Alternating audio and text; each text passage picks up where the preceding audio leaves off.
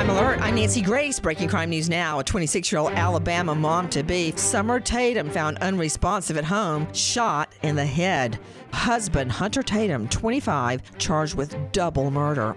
Instagram model Jeannie Exum posted a photo of herself flashing her front side in front of an NYPD cop car. Exum charged with stabbing her boyfriend who needed stitches in his back and arm. The 22 year old charged with second degree assault. With this crime alert, I'm Nancy Grace. So the dream was to build your very own law practice, be your own boss, call all the shots. But have things like billing, HR, timekeeping, and all the other management stuff turned your dream into a nightmare? Take charge of your practice with Lexicon.